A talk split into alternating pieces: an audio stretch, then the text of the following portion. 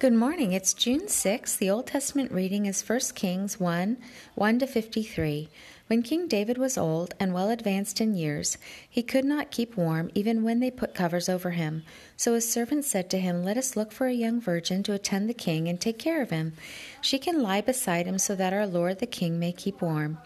Then they searched throughout Israel for a beautiful girl and found Abishag, a Shunammite, and brought her to the king. The girl was very beautiful. She took care of the king and waited on him, but the king had no intimate relations with her. Now Adonijah, whose mother was Haggith, put himself forward and said, I will be king. So he got chariots and horses ready, with fifty men to run ahead of him. His father had never interfered with him by asking, Why do you behave as you do? He was also very handsome and was born next after Absalom. Adonijah conferred with Joab, son of Zeruiah, and with Abiathar the priest, and they gave him their support. But Zadok the priest, Benaiah son of Jehoiada, Nathan the prophet, Shimei and Rei, and David's special guard did not join Adonijah. Adonijah. Adonijah then sacrificed sheep, cattle, and fattened calves at the stone of Zoheleth near Rogel. He invited all his brothers, the king's sons, and all the men of Judah who were royal officials, but he did not invite Nathan the prophet, or Benaiah, or the special guard, or his brother Solomon. Then Nathan asked Bathsheba, Solomon's mother, Have you not heard that Adonijah, the son of Haggith, has become king without our Lord David's knowing it? Now then, let me advise you how you can save your own life and the life of your son Solomon. Go into the king David and say to him, My lord the king, did you not swear to me your servant, Surely Solomon your son shall be king after me, and he will sit on my throne? Why then has Adonijah become king? While you are still there talking to the king, I will come in and confirm what you have said. So Bathsheba went to see the aged king in his room, where Abishag the Shunammite was attending him. Bathsheba bowed low and knelt before the king.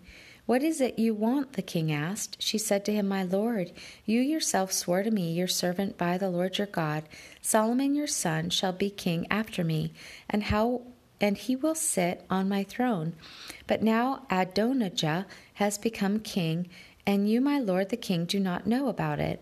He has sacrificed great numbers of cattle, fattened calves, and sheep, and has invited all the king's sons, Abiathar the priest, and Joab the commander of the army, but he has not invited Solomon your servant. My lord the king, the eyes of all Israel are on you, to learn from you who will sit on the throne of my lord the king after him.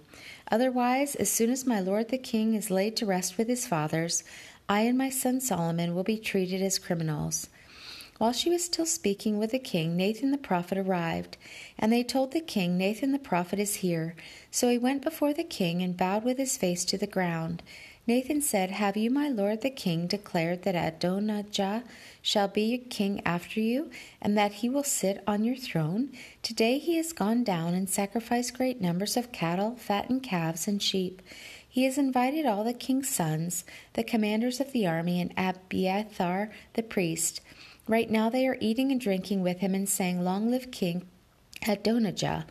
But me, your servant, and Zadok the priest, and Benaiah son of Jehoiada, and your servant Solomon he did not invite. Is this something my lord the king has done without letting his servants know who should sit on the throne of my lord the king after him? Then King David said, Call in Bathsheba. So she came into the king's presence and stood before him. The king then took an oath As surely as the Lord lives, who has delivered me out of every trouble, I will surely carry out today what I swore to you by the Lord, the God of Israel. Solomon your son shall be king after me, and he will sit on my throne in my place. Then Bathsheba bowed low, with her face to the ground, and kneeling before the king, said, May my lord King David live forever. King David said, Call in Zadok the priest, Nathan the prophet, and Benaiah son of Jehoiada. When they came before the king, he said to them, Take your lord's servant with you, servants with you, and set Solomon my son on my own mule, and take him down to Gihon. There have Zadok the priest and Nathan the prophet anoint him king over Israel.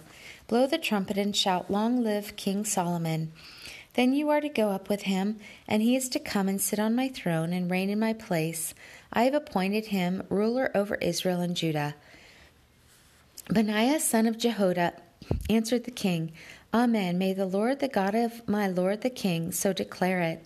As the Lord was with my Lord the King, so may he be with Solomon to make his throne even greater than the throne of my Lord King David.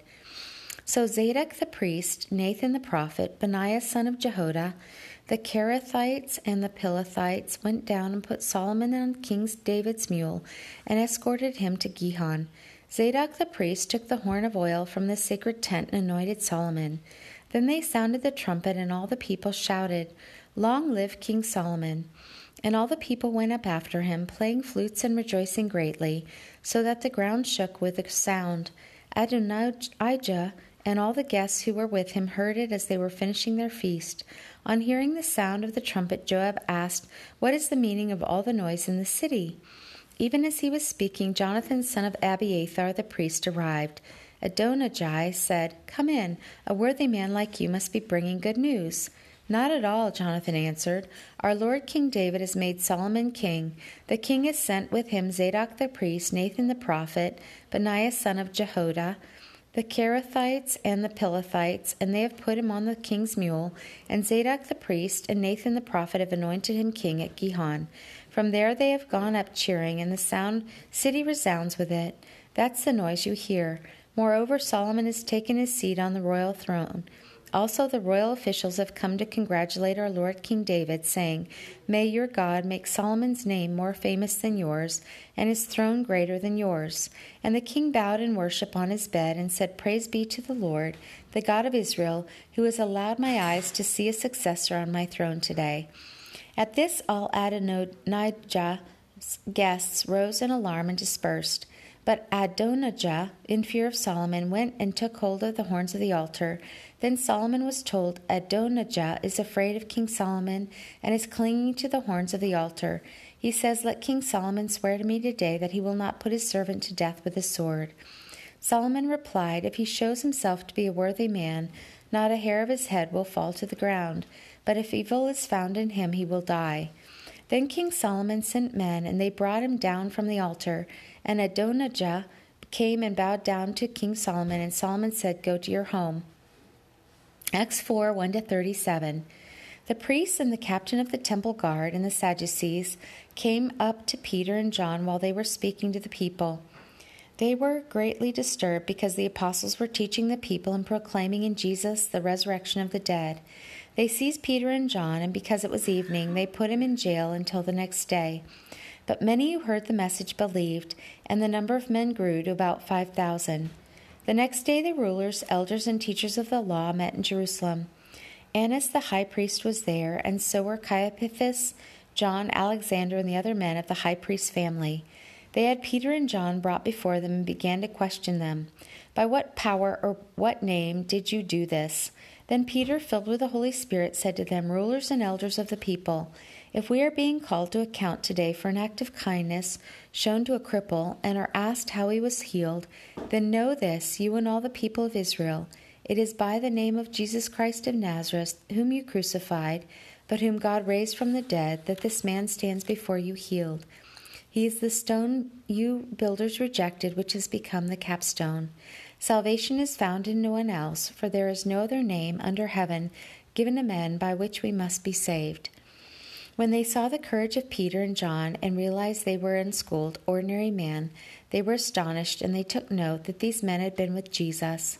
But since they couldn't, could see the man who had been healed standing there with them, there was nothing they could say, so they ordered them to withdraw from the Sanhedrin and then conferred together. What are we going to do with these men? They asked. Everybody living in Jerusalem knows they have done an outstanding miracle, and we cannot deny it. But to stop this thing from spreading any further among the people, we must warn these men to speak no longer to anyone in this name. Then they called them again and commanded them not to speak or teach at all in the name of Jesus.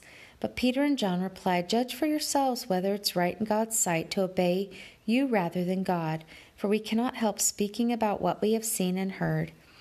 After further threats, they let them go. They could not decide how to punish them because all the people were praising God for what has happened. For the man who was miraculously healed was over forty years old. On their release, Peter and John went back to their own people and reported all that the chief priests and elders had said to them. When they heard this, they raised their voices together in prayer to God. Sovereign Lord, they said, You made the heaven and the earth and the sea and everything in them you spoke by the Holy Spirit through the mouth of your servant our father David.